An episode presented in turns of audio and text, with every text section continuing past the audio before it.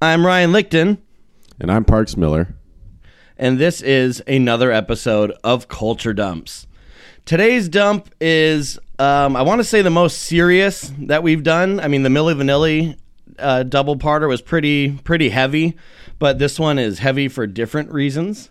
We're talking about some pretty nasty true crime elements here, some pretty gross stuff. So lo- listener discretion is advised for for this episode. We rarely give a warning, but this one is going to get a little gross towards the end. It's it's heavy because Jared used to weigh so much. It- yes. Well, and and so that is the topic of the day, folks. Jared, the Subway guy, the spokesperson that fell from grace uh, of Subway. He is known for being incredibly heavy and losing an immense amount of weight just by walking to Subway and eating Subway, uh, essentially. And it's a dump because there's so much that goes into this this story that that is culture like culturally relevant and pop culture worthy. Like for instance, the the power of advertising and and the power of story in advertising.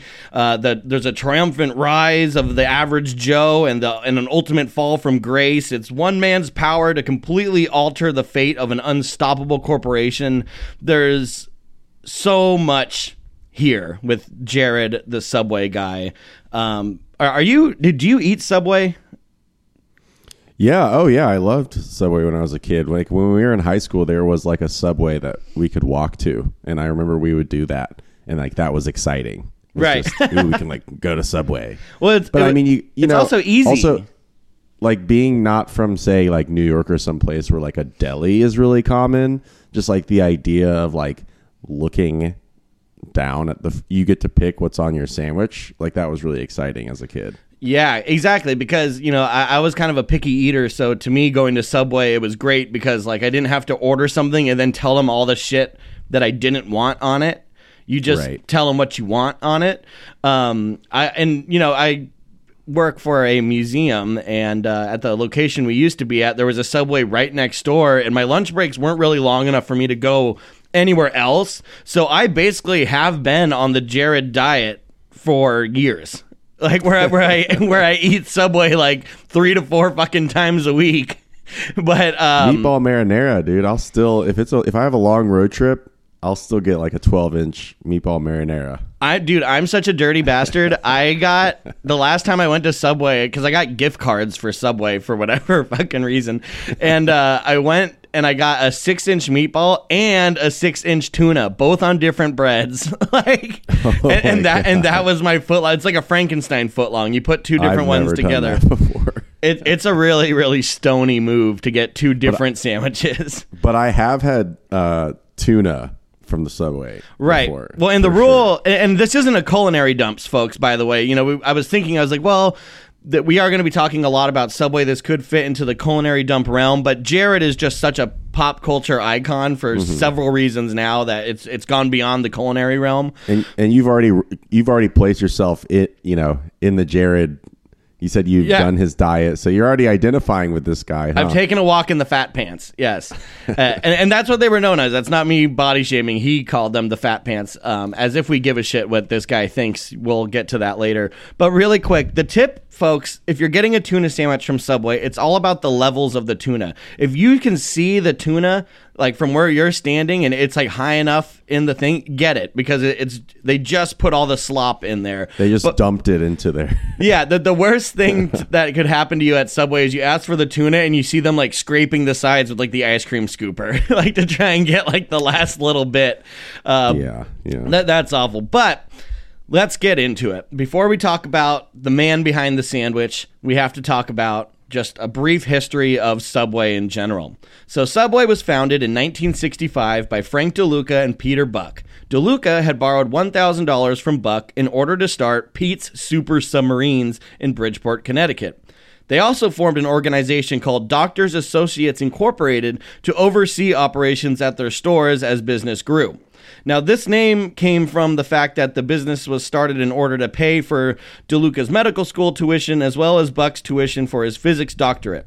In 1968, they changed the name to Subway. So these are two smart guys trying to make their way through through college. Uh, one had a little more money than the other, so they borrowed it, but they worked it all out. And uh, it's also worth noting that Doctors Associates Incorporated is literally just for Subway. That's the, it has nothing to do with the Doctors Associate, you know, the Doctors Board of America or anything having to do with with health. It, it's literally just like an overseeing company for Subway restaurants. Um, so that that's kind of interesting. I also love the name Pete's Super Submarines as opposed to just Subway. But Right. Subway Well, works like, way better. uh, Jersey Mike's or something. You know. Ri- Right. Well, which is a superior sandwich to Subway, but I don't go to either location for the same thing.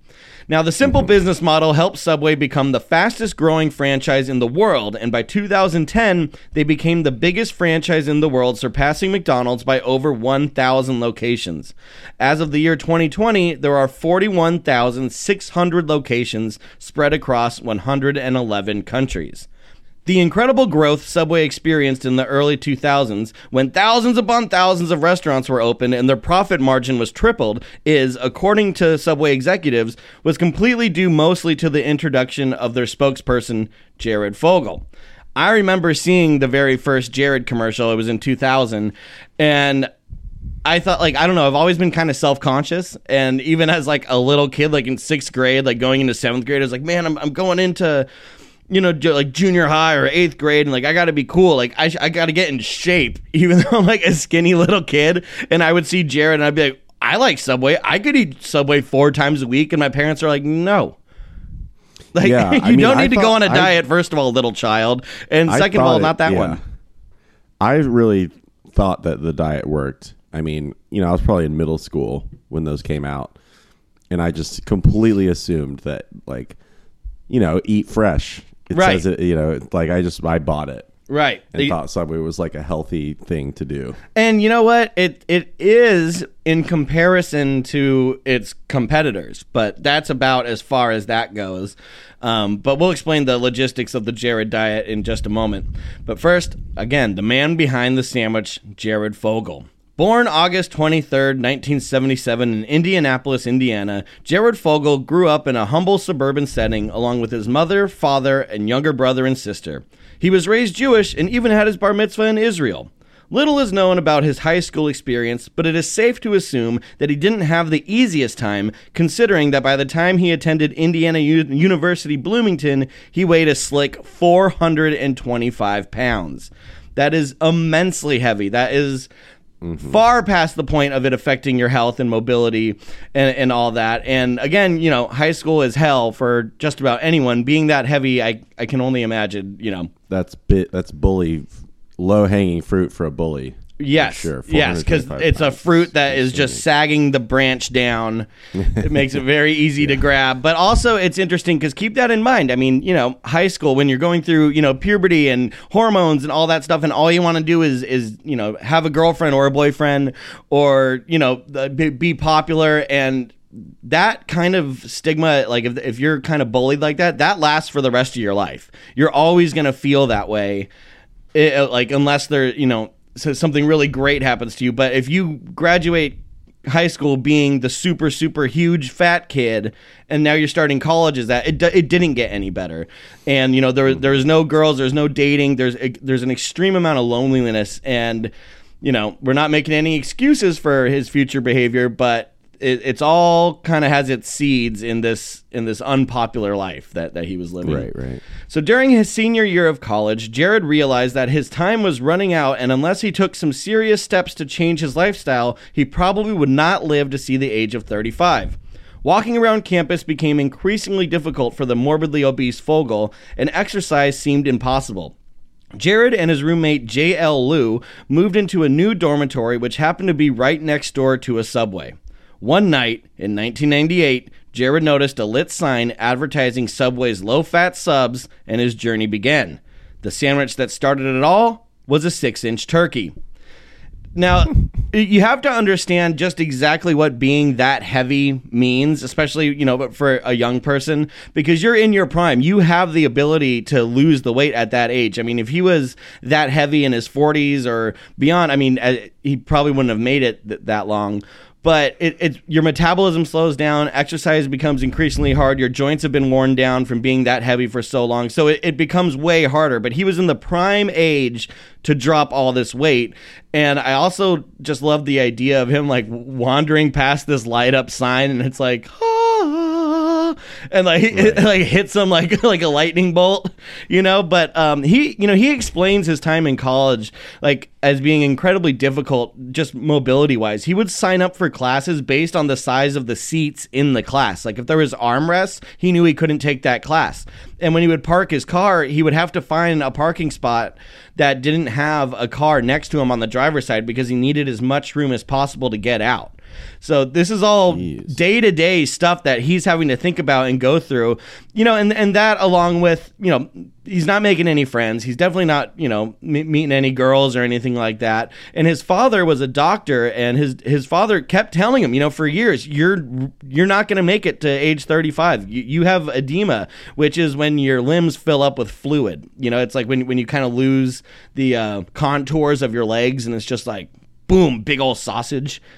Mm-hmm. Like he, Yeah, he, yeah, he seen started he started having that, and that's a huge indicator of future complications like severe diabetes and you know liver failure, like kidney failure, so, so many different things. So his his time was out, and it was time for a sign, and that sign just happened to be a lit subway a- sign. Oh, yeah, lit neon sign. Yeah, Yeah, Eat- that does seem like a movie. I mean, yeah, it's it's like, but also maybe back in the '90s, like like now that we know Subway, and then obviously Subway had that controversy about there was like something in their bread that you used to Yoga mat yoga material. mats and stuff. Yeah. So like, but you know, maybe back then they probably weren't putting like yoga mat elastic in their food. Like maybe it was a healthier thing. Well- and I get it if you're like talking about like junk food, like Doritos or cake or candy or soda or like McDonald's, even, which is you know burgers and French fries. I guess like yeah, a, a sandwich on bread with vegetables and deli meat is a relatively healthier thing to eat. Right, and there's specific things. There's specific ways you have to order the sandwiches in order for them to kind of fit into the Jared Subway diet, like realm, if you will, um, because you can't just like you can't just eat four meatball subs a week. You know, and, and, and expect to lo- lose weight.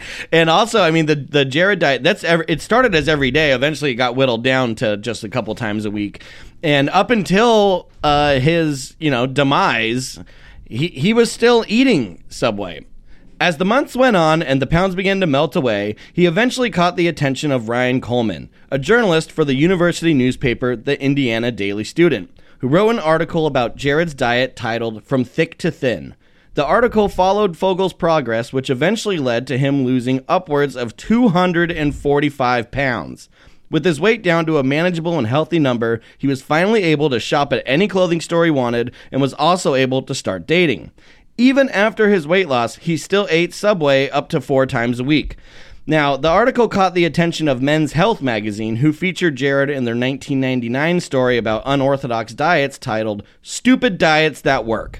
From the beginning, both Jared and those who wrote about him stressed that the Subway diet is not for everyone, and Jared's age and determination were major factors in its effectiveness. Again, he was young enough to where his metabolism was such that he was able to, you know, handle that amount of sandwich intake, and just the walking became enough exercise. Because the whole deal with his walking was it started with the 10 steps from his dorm to subway. They literally shared a wall. So he would okay if i can just walk next door to the subway that's a start. And then that became well now i can i'll walk to campus because you know it, it was close enough but he had to drive all the time because he would just be too winded too sore to walk from his dorm to to his classes. So subway you know little, Yeah. little by little it starts helping it starts helping. Then i'll walk to the subway that's further away. Now it's i'll walk into town. And little by little over the course of a year and you know people are seeing this guy because you know someone that's 400 plus pounds is kind of hard to miss. And if they're always carrying a foot long subway sandwich with them they're gonna mm-hmm. stand out. And that's and he did. He always had subway with him. And so yeah th- this you know student journalists that wrote that story. That story made its way. And now the men's health story made its way to the desk of a Chicago area Subway owner who shared it with Subway's Chicago based ad agency. The world of health conscious fast food, as well as the life of Jared Fogle, would never be the same. Hence the rise of fat pants. The first Jared the Subway Guy commercial aired on January 1st, 2000, and featured shots of Jared walking around his neighborhood, eating Subway, and showing off his now infamous fat pants. The commercial also had a heavy disclaimer explaining that this diet is not for everyone and was supplemented with lots of walking. It was It was also, also recommended. supplemented with lots of with portion control and like, you know, exactly. E- yeah, e- it wasn't. exactly. There was a lot of other stuff going into it. Right, exactly. And and I love how at the end it was like before starting the Subway diet, consult your doctor to make sure it's okay for you to eat fucking Subway sandwiches every day. right like it's like i feel like the thing is is that he picked subway as his the thing that was kind of like gonna help him as his motivator as to like not eat shit like junk food or whatever and like to exercise portion control and to walk but like that in itself is not like an actual diet you know what i mean it's like Exactly. it could have been many other things it wasn't real it was like it wasn't really the subway that no, it wasn't it wasn't just- the Subway. He needed he needed something to like fixate on to help him through. Right. But the genius is that it turned into this ad campaign because of it. Yes, and what Jared would get was he would wake up at around 9 a.m., 10 a.m., and he would get a foot long veggie on wheat, no cheese, no mayonnaise. He's always said that that's the biggest thing. You can't get the high cholesterol add on items because then it takes you above the six grams or seven grams of fat, whatever it was, on those healthy sandwiches. So it would be no cheese, no mayonnaise, foot long veggie, and he would, you know, split it up like, okay, I'll have the six inch here, then for lunch I have the other one, then for dinner it was a six inch turkey. So that was kind of like his treat at the end of the day, and he would allow himself a bag of baked lays. Again, th- these all sound like things that you like. I mean, because they are things that you eat, being like, oh well, I'll go a little lighter today, but then you kind of laugh to yourself because you're like, I'm just, I'm going to fucking Subway. But like to him again, Right, yes, right. the the portion control was a major thing because he knew that he always had that other six inch waiting for him. And that that's kind of the deal. but I, who's you know at the end of the day, we all just kind of want a six inch. Now the fat pants, uh, as they became known, had a sixty inch waist, and they traveled with Jared throughout his entire subway career. They became something of a superhero cape for the spokesperson. And these pants, I mean, they, he showed them in every commercial. When you would go into a subway, there'd be cardboard cutouts of him, you know, stretching out the waistband. And yeah, Right. you could fit like two to three dudes in, in those. It's a easy. it's a really successful image. Yeah, I definitely remember. You see it, you're in it. The pants are so big, you're holding them out, stretching them out. Like, where did the rest of me go? You Yeah, know? e- exactly. It's- it's I, I mean, it's so big, and he, I mean, he has all these. There, there's more fat pants stuff to come uh, in this episode, but let's get to the commercials. The commercials were an instant success. Jared was featured in print ads, in-store cardboard cutouts, a slew of new commercials, and was even sent on a publicity tour where he made appearances at schools and subway stores around the country. By 2002, his fame and recognition had grown to heights many relate to Ronald McDonald or Dave from Wendy's. He was also parodied on South Park and Saturday Night Live. Uh, if you don't remember that South Park episode, it's when Jared comes and speaks at the at the South Park Elementary, and Cartman, you know, Cartman, of course, is inspired and wants to lose weight, and he finds out that the reason why Jared was able to lose all the weight is because he had AIDS and not AIDS, the terrible disease, AIDS as in like he had a dietitian and a personal trainer. But like the whole thing is like without the help of AIDS, I could never, you know, lose weight. So Right, Cartman goes around wanting AIDS. You know, but Jared, when, when he was interviewed about that, they're like, "So you've been parodied on South Park? Like they were pretty brutal on you. Like what do you think?" And he's like, "I mean, honestly, that's like getting a Pez dispenser made of yourself." He's like, "I, I feel like I, I really Mm-hmm. Yeah, made it." Right, right. And uh, he, true, he would appear in, in the South Park, uh, the last South Park video game, but that's more for the uh, end of the Jared story, not not so much right now. By 2008, Subway had started to cut back on Jared-based advertisements to focus on their next big campaign: five dollar footlongs. This was also the year that Jared embarked on the Tour de Pants, which was a cross country tour which Jared gave his usual speech and showed off the fat pants for what he said would be the last time before giving them to a museum. And the reason why they kind of started with, like weeding Jared ads out of the cycle and bringing in the five dollar foot long ones instead without him is because Jared's story doesn't really fit the look for a five dollar foot long ad because Jared was preaching self control and discipline while the new ad was like, no, eat the entire foot long. You can get a meatball sub. right, you right. can get literally over twelve inches of a meatball sub for five bucks, and we want you to eat the whole thing. So and, then, you know, and then I feel like at some point that's when they started doing like a Philly. They started doing like a Philly cheesesteak. They would have Phillies, pastrami. Yeah, they they they always Yeah. bring in something. The, Bringing the out most the big meats. yeah, the big meats. Well, the, he was. We'll we'll get to the double meat campaign soon, but I think the most abominable thing that Subway's ever come out with, besides Jared Fogle, is the uh, seafood delight uh, uh, with like crab meat and like fake lobster Never had meat. That. Ooh. It, hey, I mean, if you eat the tuna, there's really there's really nothing to you know scoff at when it comes to the. no, uh, there's still a level between tuna and like crab and, and lobster and there's a level. There's a difference. There's a difference. yes. Well, walking it back a bit, in 2004, Fogle started the Jared Foundation, which was a nonprofit focused on children's health and fitness. The foundation would provide lesson plans, tools, and fitness programs to parents, schools, and youth centers. In 2015, the director of the foundation, Russell Taylor, was arrested on charges of child pornography as well as child exploitation and voyeurism. But we aren't quite there yet. It would not be an episode of Culture Dumps if, when discussing Jared the Subway guy, we didn't mention his somewhat extensive history with the WWE, as well as his appearances in the Sharknado film franchise. This is when it gets really dumpy, folks. Uh, so uh, buckle up. In 2006, Jared appeared in a commercial alongside WWE superstar John Cena, which was promoting the new double meat sandwiches. Then, in 2009, he appeared on an episode of Raw as a guest ring announcer for the match between Mickie James and Maryse.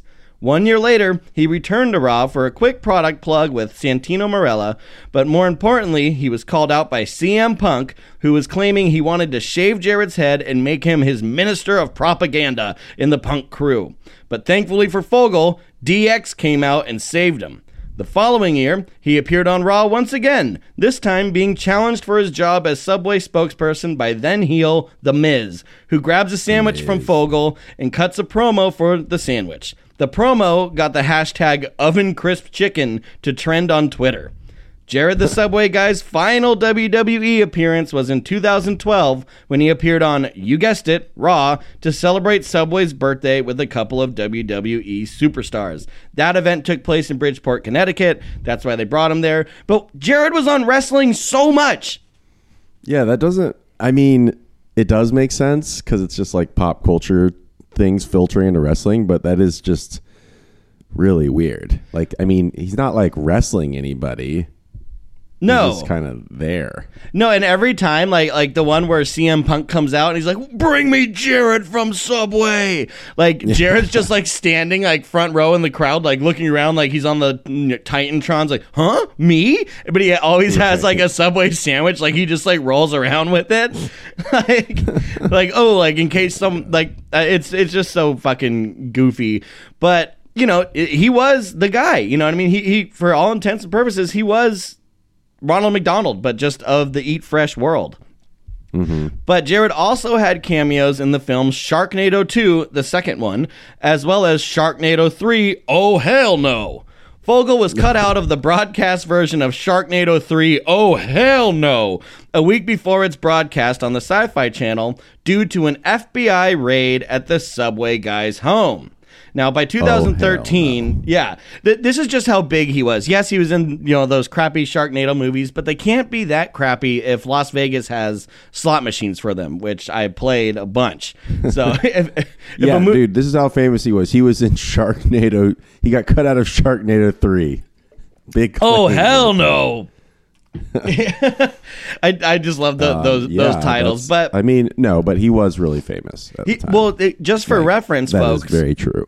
He, by he was 2013, everywhere. You could yeah, not he- escape him. he was everywhere, all over the Distinctly world. Remember that? He had a Subway Black Card, which is a card that you could go into any Subway in the world with and get anything you want with it.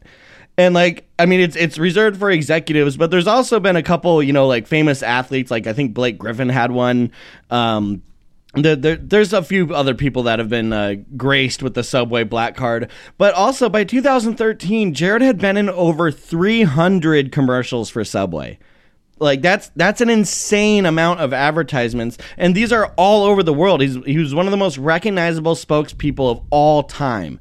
So that like just to you know you have to keep all this in mind before we get to this next little in, installment here. Um, he also released a book in 2006 that was a New York Times bestseller that was titled "Jared the Subway Guy: Winning Through Losing: 13 Lessons for Turning Your Life Around." And basically, it's Yeah. just like eat Subway, walk. Uh, that's pretty much it.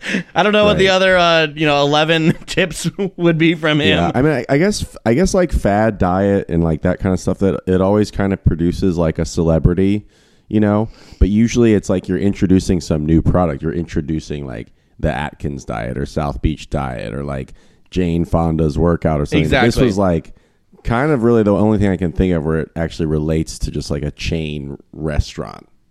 Right. Well, and also there's, you know, ki- kind of the thing where like anyone else that gets brought in is brought in, yes, to promote a product, whereas Jared was just an average Joe that just you know used the product positively you know in like a positive way so they they brought him on as a spokesperson and made him immensely famous you know it's it's this whole kind of different situation because Jared wasn't created. No one would no one would believe that unless like the story really existed. If they were just like, "Hey, try the new Subway diet," no one would believe that that would work. But when you have a guy with the fat pants stretched out and you know showing all the old footage of him walking and waving at the camera, and now he's all skinny and he's telling you about the new. You know, sweet onion teriyaki sandwich or whatever the hell it is. You, you know, it's that like you tend to believe him because you're like, okay, well, that guy actually did it, and then Subway Right. brought him on. It, it wasn't like an experiment, and it wasn't fake. You know, it just Right, seems right. so unlikely. But things, you know, all good things have to come to an end. So we're getting into now Jared's what I like to call his foot long fall from grace. Mm-hmm. From the beginning of his rise to sub sandwich stardom, Jared Fogle faced several challenges. The first being the divorce from his wife of six years in 2007. In 2010, Fogle married Kathleen McLaughlin after gaining a reported 40 pounds. The weight gain did not affect his relationship with Subway or his wife, but the media jumped on the story as if he had gained all of his 245 pounds back. Fogle and his then wife had two children together but divorced in 2015 following Fogle's first court appearances. Court appearances? What? The Subway Guy empire began to crumble in 2015 when director of the Jared Foundation, Russell Taylor, was arrested on child pornography charges. During his trial, Taylor attempted suicide but was unsuccessful and he was sentenced to 27 years in prison. It was during this trial that several disturbing truths were uncovered. The least disturbing of which was that the FBI could not prove that the Jared Foundation ever gave money to the causes it was created to help. So, this is where it gets juicy, folks. We we already have, you know, some pretty nasty charges in Jared's, you know, best friend and Yeah. business partner with with the child porn stuff, but also there's some embezzlement going on, some money laundering, and this is what makes Jared the subway guy such an excruciating dump.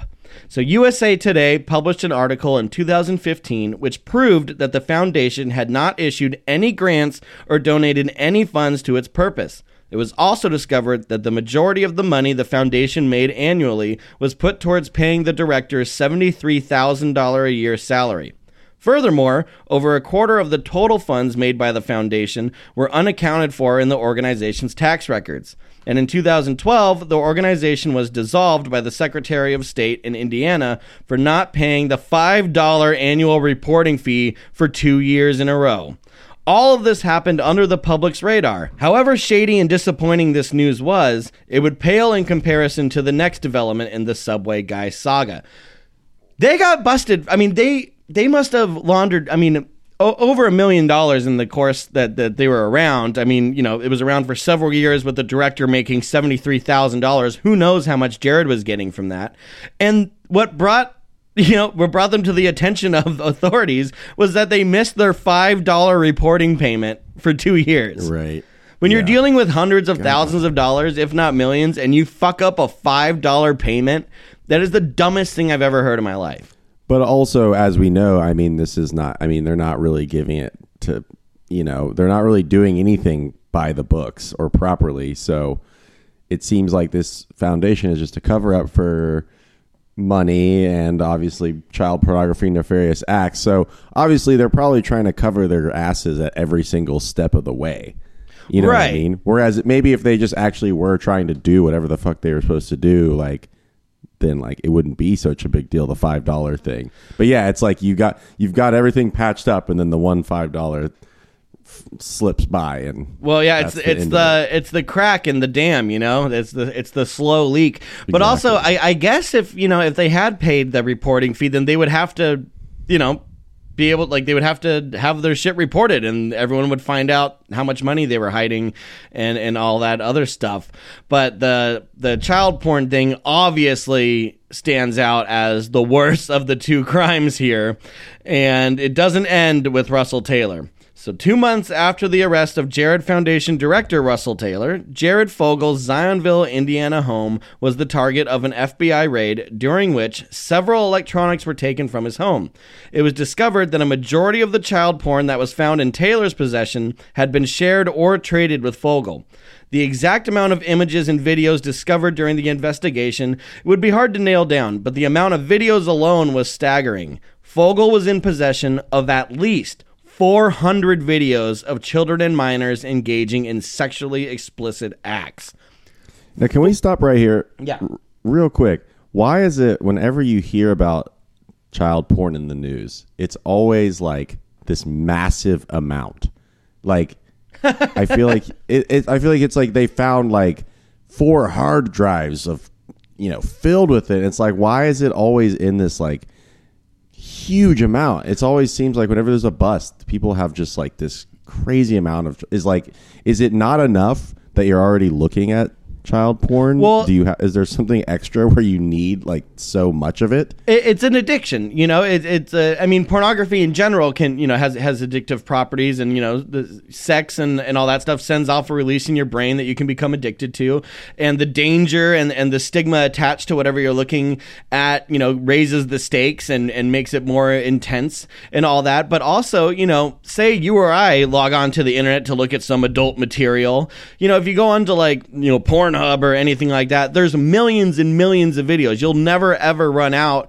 of something to watch. And I'm assuming that if you're a pedophile, I mean, if you don't have your own collection, yeah, you'll run out. You know what I mean? Yeah, And with porn, you- you're always looking for the next thing. That the more the more extreme video, or oh, like I'm bored with this one. Let's let's like put on three more. So you need to build your own archive in order to Mm. browse freely like that. And the tendency is, I mean, especially the more access you have to it, is yeah to hoard it, and it's fucking really awful and and terrible. But that's why because these these pedophiles need to create their own database of porn because they, they can't just go hmm. on to like childporn.com you know and have like every you know child porn image or video available to them. Right, and that's why like you always hear about child porn rings because it's people that trade all this stuff together and it's yeah it's usually by the hard drives. I mean 400 videos.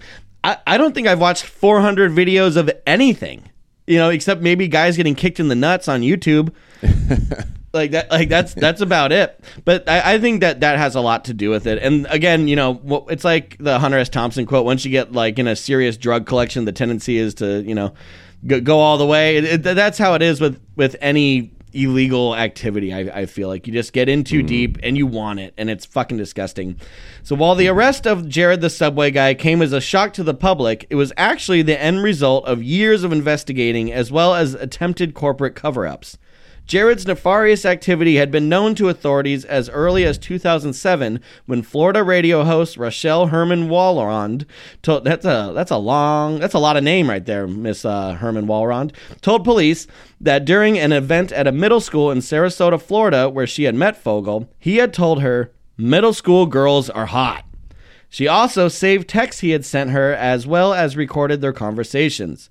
Over the next four years, Herman Walrond worked with the FBI as an informant, staying in contact with Fogle and entertaining his lewd comments and behavior, all the while sharing it with the feds. The stuff that he had said to her is so disgusting, so so evil and dark. And this poor woman, you know, I mean, God bless her because she saw something immediately wrong with with this guy and decided to pursue it in almost like a Nancy Drew esque kind of way. Got involved with the feds, and I mean, nothing really happened with it with any of those recordings. But we actually have them because uh, Herman Walron, she was on Dr. Phil and a couple other new, news shows and, and interview shows and shared some of these recorded conversations because I don't believe any of these were ever used in court, so they weren't like sealed or anything like that. But the things he would ask her, I mean, he was he was asking her about installing cameras in her own children's room. He was telling her about trips to New York where he would have you know a, a, like arranged you know rendezvous with minors, you know as young as sixteen. Uh, you know he, he was talking about distributing porn with his friends, all that stuff. So we're gonna play, and this is the greasiest fucking thing we'll probably ever play on Culture Dumps, but you're going to hear a slew of comments that Jared Fogle had told Miss Rochelle Herman Walrond um, just about his desires and and she kind of leads him on because she's trying to get more and more out of him to give to the give to the FBI. So this mm-hmm. is Jared Fogle and his darkest desires. I like all ages. That's the thing. I mean, I like all of them, you know. Well, what makes it different? I mean, from one age to another, why just? Well, it just depends which who's ready for what, and you know who's going to give you the glance. You know what I mean? It's just sharing stories, and then you know we get a little closer, and a little closer, and a little closer, and before you know it, you know it's. You know, it's just, it's just our staff. What if we put a camera in your kids' room? Would they be okay with that? Yeah. Yeah. Mm Mhm. Would you rather have in your son or your daughter's room? Oh, I don't know. That would be, you know. Which one do you think would be better? I don't know. Can you tell me. That is, I, I wanted to make like a it really. Uh, you know, in retrospect, insensitive joke where I was just like, "What's grosser, that or eating Subway every day?" Uh, that that that is grosser. That that is way worse. Uh, 100%. That's way worse than anything. That that's it, it's just a, a, an abomination. It's so I don't know. Uh, there's just something about pedophiles that supersedes serial killers to me because it's not the elimination of a victim. It's like you're now creating lifelong trauma. Them. Right, yes, right. Yeah, for, for oh, yeah. forever. And under the guy, mm-hmm. but also just like you know, he's not a rock star or like a movie star or like a powerful executive. He's the fucking subway guy. Not that, not that that makes it like. No, it doesn't make it any different. But like, you know, like when, when he talks about having sex with you know sixteen year olds or something, you know, you can go back in time and and go through like the seventies and you know sixties and stuff and talk about all the famous musicians that you know had young groupies in that age and stuff like that. This is not girls lining up outside of a bus like that eventually get taken advantage of. This is just full on gross grooming, full on advantage yeah. taking. I mean, he was famous, he was rich, he was powerful. He, yeah, I mean, this was. I mean, this was basically in his moment, you know. Yeah, yeah. And I mean, it, it's just like mind-boggling, though. And I mean, if it wasn't for this, like, he might still be like a a more famous, or like he might, you know, if if this didn't happen, maybe they could have brought him back for like a, a second round of campaigns or something. yeah, know? well, and like he probably would have clout. He probably would have been because he was the guy. I mean, everyone, every, we all loved Jared for a while, and he fucking hurt us. You know, with all that, he hurt everyone. It was a shock. I'm I'm actually surprised that this was 2015 because it seems like it was so much longer than that. Right. Like, I think it just like the the shock of it was like so big that it just kind of completely erased like whatever goodwill, even if it was advertising that he had kind of garnered for himself. Well, and, and so it also like, came like it came stock, like the whole scandal like came with you know built-in jokes about you know Jared's gonna get mm. a foot long in prison and stuff like that. Right, and prison right. rape jokes are very passe and not cool either. But you know, it's like it, there was just it just was the perfect storm for a culture dump scandal, basically, because Right. you had you know the fast food, you had the guy on TV, he was in wrestling, he was in Sharknado, he's just like this figure that now is just tucked away quietly in a cell, and no one no one cares, no one's talking about Jared except for us, basically. Mm-hmm. But after mm-hmm. years of investigation, the FBI decided not to pursue Fogle as there was not enough substantive evidence against him, much like when the police let Jeffrey Dahmer get away with his victim, even though it was very obvious that something wasn't right. The, the FBI had all these recordings of Jared t- saying these incredibly awful things, and nothing was done which is you know kind of the the most unfortunate part of this because how many victims you know could have been saved had that, well, been enough to stop the, them The Larry Nassar, the the Olympic doctor, you know, Right. The uh, the university he worked for had heard these complaints, and yeah, that's a classic part of it. Once you're attached to some sort of institution in some way, and you're valuable to them and their money making or their prestige, then you know they might cover up some complaints that Right. they've heard as like it's like if they're not seeing it flat out in their face, they can figure out a way to kind of cover it up and Well, brush and- it under the rug. But in this case, it, it will create more victims the longer it takes. yes put well person and, you know yeah. yeah there's a there's a big thing with corporations like you know and especially like you know companies that have spokespersons it's like if you if your business is entirely affected by the introduction of this spokesperson, like Jared, his commercials were directly responsible for tripling the profit margin of Subway and responsible for them opening up thousands of locations because of the popularity. And people went to Subway because of Jared. If that guy fucks up, that's taken away. And now all the people that gave you business because of that guy will not give you business because of that guy. Yeah, so it, it, kind it of directly reflects affects. on Subway, whether regardless of you know maybe what they had to do with it. While it was the investigation into his business partner that led to his capture, and not the efforts of Rochelle Herman Walrond, there was plenty of other early evidence of his behavior that would come to light during the investigation and following trial. The FBI had subpoenaed text messages and emails from Subway franchisee Cindy Mills, with whom Jared had a supposed sexual relationship with. The texts and emails from Fogle included requests to sleep with her 16 year old cousin for money, comments about sexually abusing children as young as nine, and even trying to persuade Mills herself into selling sex via Craigslist as kind of like a fun role play thing where it's really only fun for Jared because he's trying to get this poor woman to sell her body on Craigslist to strangers just for his enjoyment. But you can tell, I mean, this guy is unstoppable. Uh, He hasn't been stopped yet. He had no idea he was being recorded from Walrond. So it only made sense that he would continue this behavior with others. And the more you do that, the bigger you make your, your web of shit, the more likely you are to get caught up in it. And that's exactly what right, happened and then to the Jared. bigger, you, the more you think like you're like, oh, I'm not going to get caught. You get an ego, Right, you get sloppy. So Mills claims that she attempted to show these messages to Subway executives, but was told that Jared was not technically an employee, so there was no action to take. Subway representatives claim there is no record of this.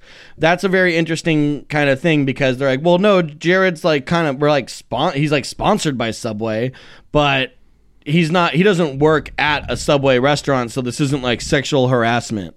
And it's a really weird, fucked up corporate cover up kind of a deal and a way to kind of brush it Yeah. under the rug. But ultimately, it's like he is who he is because of Subway. It's like it's you know it'd be different if like say it was just like some wealthy businessman or something. You know what I mean? Where it's Right, like or, or a celebrity. everything. Yeah. Yeah. like every his entire celebrity and identity and finance and like his success is all because of Subway. you Right. know? By November 2015, Jared was in the midst of a highly publicized trial during which he was charged with interstate travel to pay minors for sex and for possessing hundreds of child porn videos, the majority of which came from Russell Taylor. He pled guilty to many of the charges, and on November 19th, 2015, Jared Fogle, the subway guy, was sentenced to 15 years in prison, eligible for parole after 13 years. His divorce was finalized only days before the verdict. So, divorce, getting sentenced to 15 years, that's a long fucking time, especially if you're famous and especially if you're a child molester, because mm-hmm. they're not very popular in prison.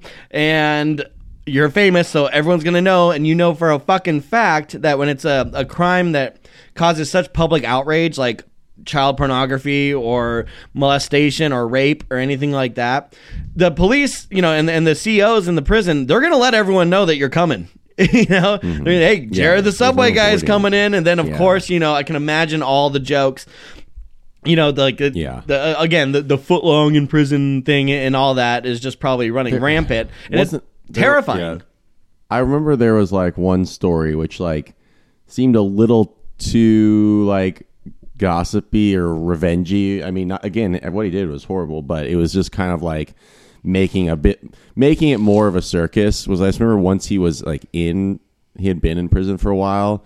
How there was like a report that he was like trading his commissary, like he was just trading all his food for Twinkies because he, I guess he like had this moment where he was like completely his could not cope with being in prison. So like all he was eating for a while was just like boxes and boxes of Twinkies.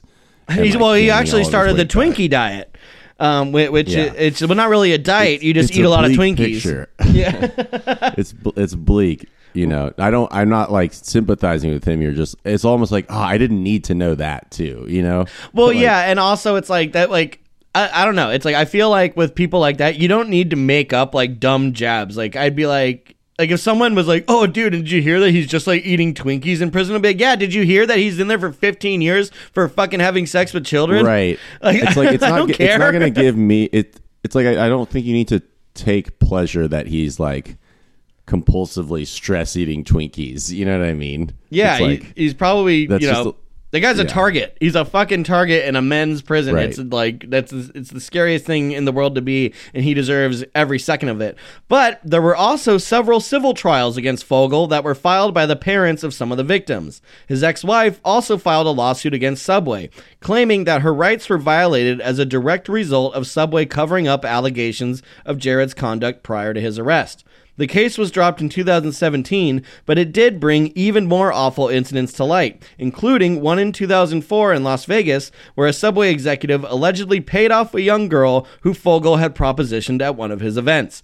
So, still more shit's coming out.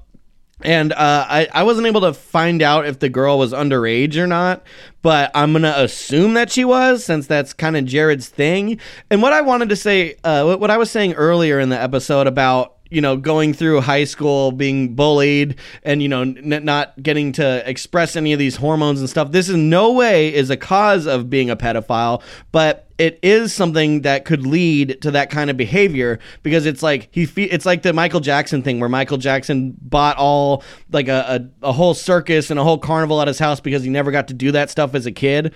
It's like in pedophiles' minds like Jared, there is kind of a thing where it's like, well, like now I could have sex with all those girls that didn't want anything to do with me. But the problem is you're not in fucking high school anymore, dude. You're a grown ass man, you know. And Right, furthermore, right, you're married with kids and all that stuff. And it's not even like these are just like young cocktail waitresses. These are fucking kids that you're going to their schools to try and inspire and meanwhile you're telling the radio host that's also there that middle school girls are hot and it, it's just this fucked up long stretching thing that develops and becomes worse and worse in their heads as things go on. It's very complex uh, psychology that I'm not, um, you know, I- I'm not equipped to discuss properly, but Yeah, that, that's my two cents on it.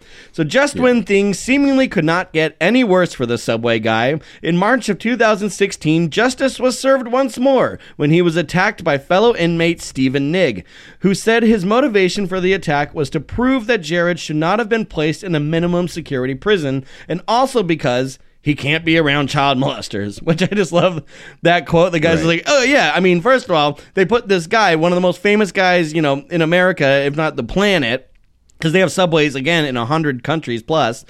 Uh, you put him in a minimum security prison where, you know, prisoners have a lot more freedom, a lot more leeway to walk around and do things. You're way more likely to be attacked if someone wants to attack you in one of those places. And, you know, he's a child molester, and the guy just couldn't be around child molesters. I could understand that. Yeah. You know? No, I get it. I mean, I mean, you know, like other like, you know, like like grand theft auto or even murder like or just, you know, assault. I mean, all all these are crimes, but I could still see how it's like kind of like you're not the same as us, you Right. know? No, Like, it- you it- did some other extra evil shit. Yes, like that's us hundred percent what what it is. It's you're not one of us. You didn't you didn't steal money because you didn't have any. You know, you didn't get caught with drugs. You didn't kill someone because of turf war or something like that. You know, it's like you just preyed upon society's most vulnerable people, which are children, and you're a piece of shit. Um, but Stephen Nigg also claimed that he could have killed the sandwich star, but decided not to. Now, this is really interesting because, again, Jared was in prison for 15 years for heinous, heinous child sex crimes, while Stephen Nigg was in prison for selling his father's guns that he had inherited after his father's death. But due to a criminal record at, that he earned himself at the beginning of the 70s, he was unable to do so legally and was sentenced to the same exact amount of time as a serial sex offender. That is not justice. This guy, he mm-hmm. he, le- he he went through all the right channels to sell someone a gun legally, but because he had a felony on his record, he was not allowed to possess the guns. And so that during that brief time that they were bequeathed to him, that's what he got thrown in prison for. The same prison that one of the most famous pedophiles in history was in, who got the same amount of time for him for literally destroying the lives of hundreds of children and Yeah, this guy's in there for a technicality for the same amount of mm-hmm. time. It's kind of a it's kind of an interesting comment on our legal system in in, in mm-hmm. America. But the Yeah, attack yeah. prompted a move for Fogle, and he was eventually transferred to the Federal Correctional Institute in Englewood, Colorado, a minimum security facility, again, that has been described by other inmates as more of a daycare than a prison. The prison's handbook lists all of the daily activities and programs offered to inmates, such as religious services, arts and crafts, a library for both books and movies, and a hobby shop. Mark Brooks, who served times who served time with Fogle, told reporters that Jared had been taking cooking classes and has maintained a healthy weight while incarcerated. So while you're hearing that he's eating Twinkies, I found out that he got certified as a chef and took like legit I- no, chef this was- training. Well, that it seemed. I mean, maybe you know he's adjusted. I mean, this. I remember hearing this like right. It was like probably a month after he had like gone to prison. You know, Right. Right, and uh, I mean, a lot of his fortune, he was worth, uh, you know, about fifteen million dollars when, when he got arrested, and a lot, like a lot of money, went into the legal defense as it tends to do. But I mean, he's still able to get anything he wants from the commissary, you know, and uh, where, where he's at now, they can watch movies, and there's all sort of certifications you can get for different things. So when you get out, you you know, you have skills.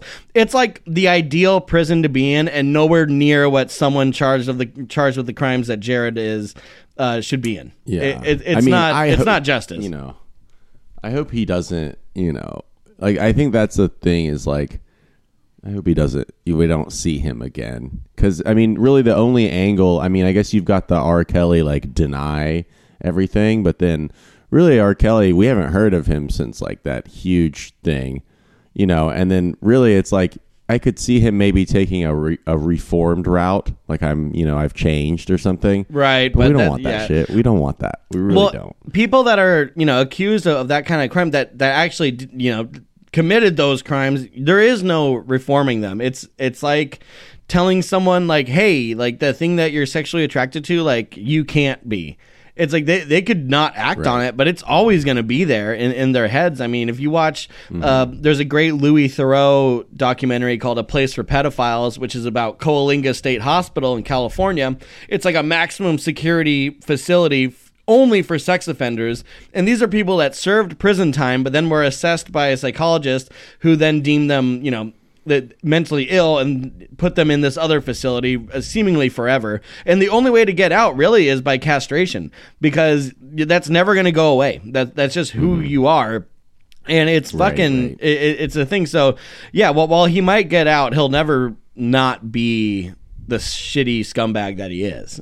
Right. You know, Right. no, no matter how many Subway sandwiches he eats or has sold. now, the fallout. What happens after all this? Because, yes, he's seemingly now forgotten. It's been several years since he's been locked up, and there's, you know, no end in sight. All of his appeals have been, uh, you know, overturned and denied. So he, he's never. He's not getting out until his sentence is served, and you know I I, I like to think that he's having a, a really hard time in there, but apparently he's not, and apparently he's pretty popular because everyone likes the subway guy. So Upon Fogle's arrest, Subway publicly cut ties with their longtime spokesperson, but the damage had been done, and in 2016, the sandwich mecca closed more stores than it had opened, a first in the long history of the restaurant. In 2018, Subway closed over 1,000 locations, citing the Jared scandal as the direct cause for the decline in revenue. And it was said that the Jared ads had increased business by a third to one half during its peak popularity. That came straight from the Subway executives. So you can just tell like how successful that ad campaign was and how detrimental it was when he got busted for the things that he got busted for. It's like it's a direct correlation. It's like the rise was almost as big as the fall. Yeah.